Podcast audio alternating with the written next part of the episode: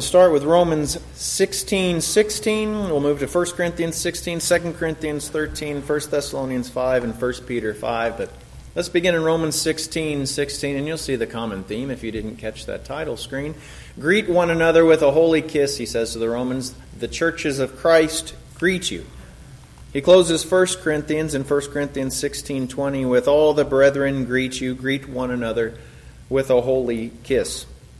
2 Corinthians 13:12, greet one another with a holy kiss. 1 Thessalonians 5:26, greet all the brethren with a holy kiss. And then Peter joins in 1 Peter chapter 5 and verse 14, greet one another with a kiss of love. Peace to you all who are in Christ Jesus. Amen. And we'll bow our heads and we'll move on here after we ask the Lord to bless our lesson tonight. Heavenly Father, we thank you, Lord, for your kindness and the tenderness that you show. Father, I thank you for the tenderness that Jesus embodied in his time that when he was here, Lord. And I thank you for the tenderness that can be shown in your people who follow his example and follow after that, well, those standards and those desires you have for your people. Father, I thank you, Lord, that we can indeed show brotherly love. Help us to do it appropriately. Father, help us to do it as you would have us to do it, Lord, that we might edify and build one another up and stir one another to love and good works. Bless us in our consideration tonight, Father, and help us do that. Edify one another, we pray, in the name of Jesus. Amen. Well, this is an interesting topic. We don't do a lot of kissing around here. I think this verse or a theme of these verses here popped up in a recent sermon. I don't recall what that might have been, but seems like it came up maybe even a couple of times. But I don't think, I'll just say right out of the gates, I don't think that there's this just great desire on the part of, on all of our parts to start kissing one another. I don't think that that's the situation here. But that being said, it's what the Lord put on my heart and how to deal with this direction. This, I'm not going to go so far as to say it is a direction necessarily. It was the way that Paul and Peter here closed their respective epistles in a time, well, that was different than ours, I would say. Listen, when you talk about kissing one another and that sort of thing, we don't do that around these parts very often because first off, you're going to get COVID. And second off, that's a joke. I don't necessarily believe that. But not only that, it's imprudent, right? It can be imprudent. Let me say it that way. There are plenty of examples of different ones throughout history that have taken and used these specific verses and passages like them, as license for imprudent behavior. Imprudent things, and they use those things as direction for that. Spiritual common sense, if I can quote myself from earlier this week, spiritual common sense would tell anyone who's willing to hear it that this isn't what the Lord intends, and our intentions and even our conscience should dictate how we apply this sort of thing. So let me just say, I'm not interested in us damaging one another. I know the Lord's not interested in us causing problems for one another. And again, I'll say I don't believe that everyone here is just looking to express physical contact with people. But that being said, we oftentimes consider the blessing that it is to enjoy fellowship with one another, to show kindness to one another, to demonstrate a certain measure of affection to one another, to show that brotherly love that we've spoken of even recently about, to consider one another and to stir one another up in love and good works. So if you have a difficult time, perhaps, and that's more what I'm leaning into, rather than stave off this desire to kiss. I don't think that, again, there's not that smoochy desire there. If you have a difficult time demonstrating affection, or you have a difficult time wondering how you might express that, I give you Proverbs 24:26, and this is the theme passage that I would typically open up. And there in Proverbs it says, "He who gives a right answer kisses the lips." Now, I don't think I've said the word kiss so many times in a short period of time, but there it is. It's like I said, it's an interesting topic here. But this is an opportunity to bless and fellowship and show brotherly familial love to one another in prudent tenderness. Prudent. What does it look like? According to this verse here, according to this kind of standalone, if you read it in Proverbs 24, kind of sits by itself as a number of different proverbs do. What does it look like? Well, giving the right answer, it says. He who gives a right answer, in the New King James Version, that is, kisses the lips. Now, giving a right answer doesn't just mean answering a question correctly. I remember the old days of chalkboards when the teacher would get up and put a formula on the well, probably not on a chalkboard, a formula, put just a problem up there, and say, come up here and solve this, and give you the chalk, and you go, as you're trying to figure out how to do it, give the right answer. It doesn't just mean giving the right answer as we consider it. It's kind of a broad-reaching term, honestly. It can mean a number of different things, but I think that specifically as it pertains to this passage and this theme here, it means simply to speak honestly.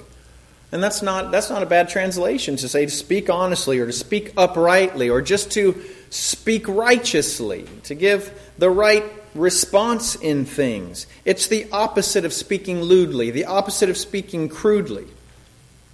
This is how I think and how silly I am sometimes. In my notes I say it's the opposite of speaking lewdly, crudely, rudely, and attitudely.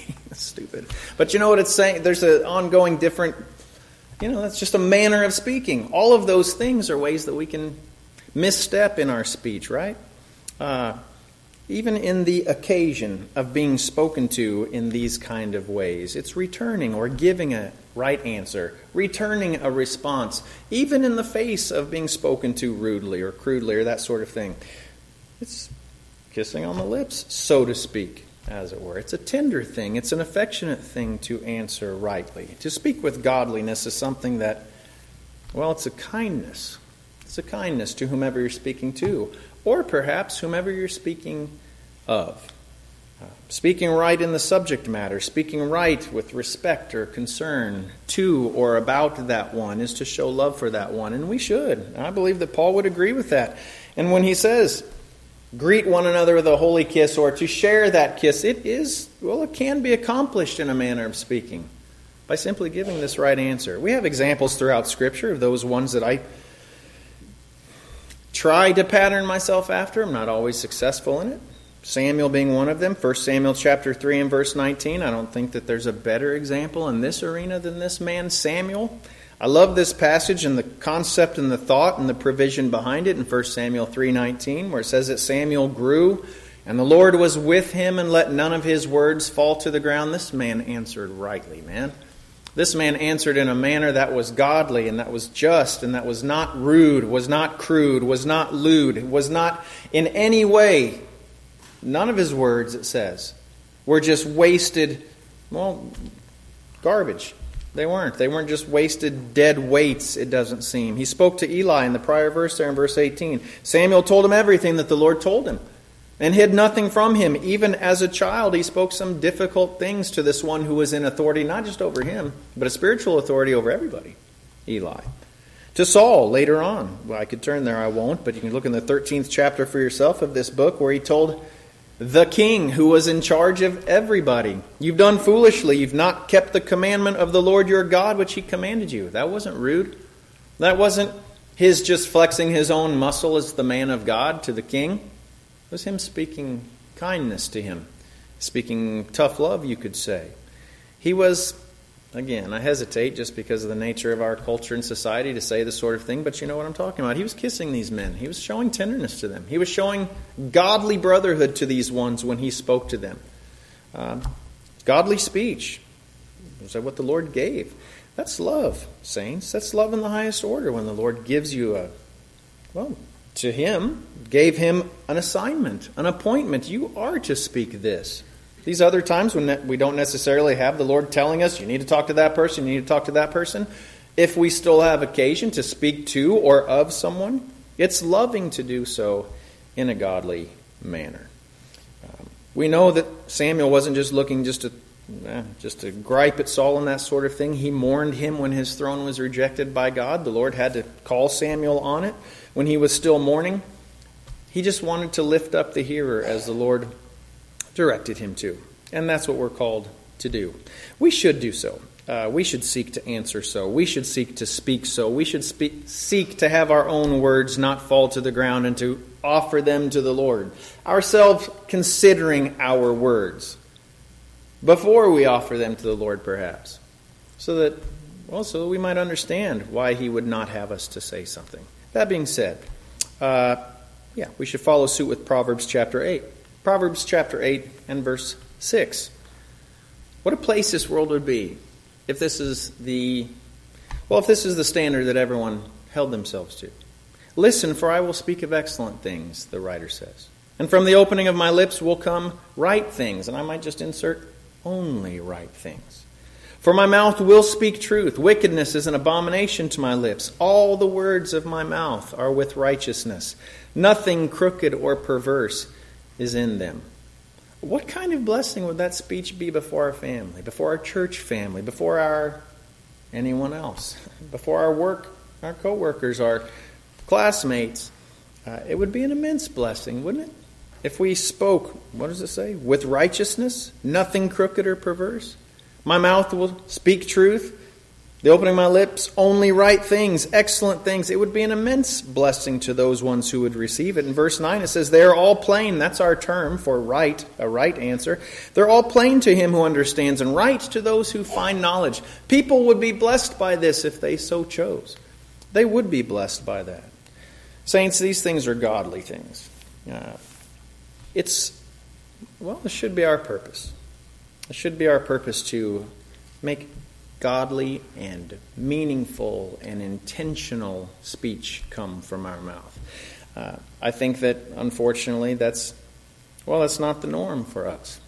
I'm not talking about necessarily our own speech, but we don't get to enjoy hearing godly, intentional, edifying speech on the daily. I don't think that that's probably something we enjoy, we who work, we who go out in the world and do school or this or that.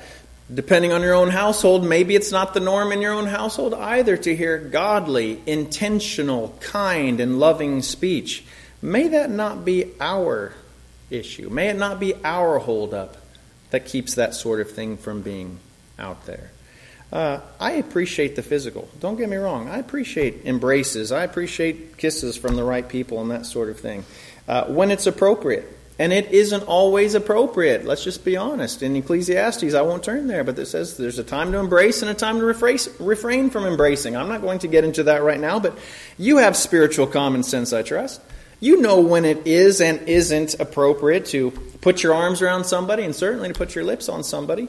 But saints, it's always, always, always appropriate to give a right answer and to kiss your brethren appropriately and in a godly manner, in an affectionate, in an intentional, in a loving, and an edifying manner by giving them a right answer, by speaking appropriately, by speaking godly, by speaking intentionally to and about them. And we should most certainly, definitely, always greet the brethren here and anywhere, even in your own home, just so. Give a right answer. Speak appropriately. Speak godly. And you will bless and edify those willing to be blessed and edified. And the whole world will be a better place for it. And that's all that I have for you this evening.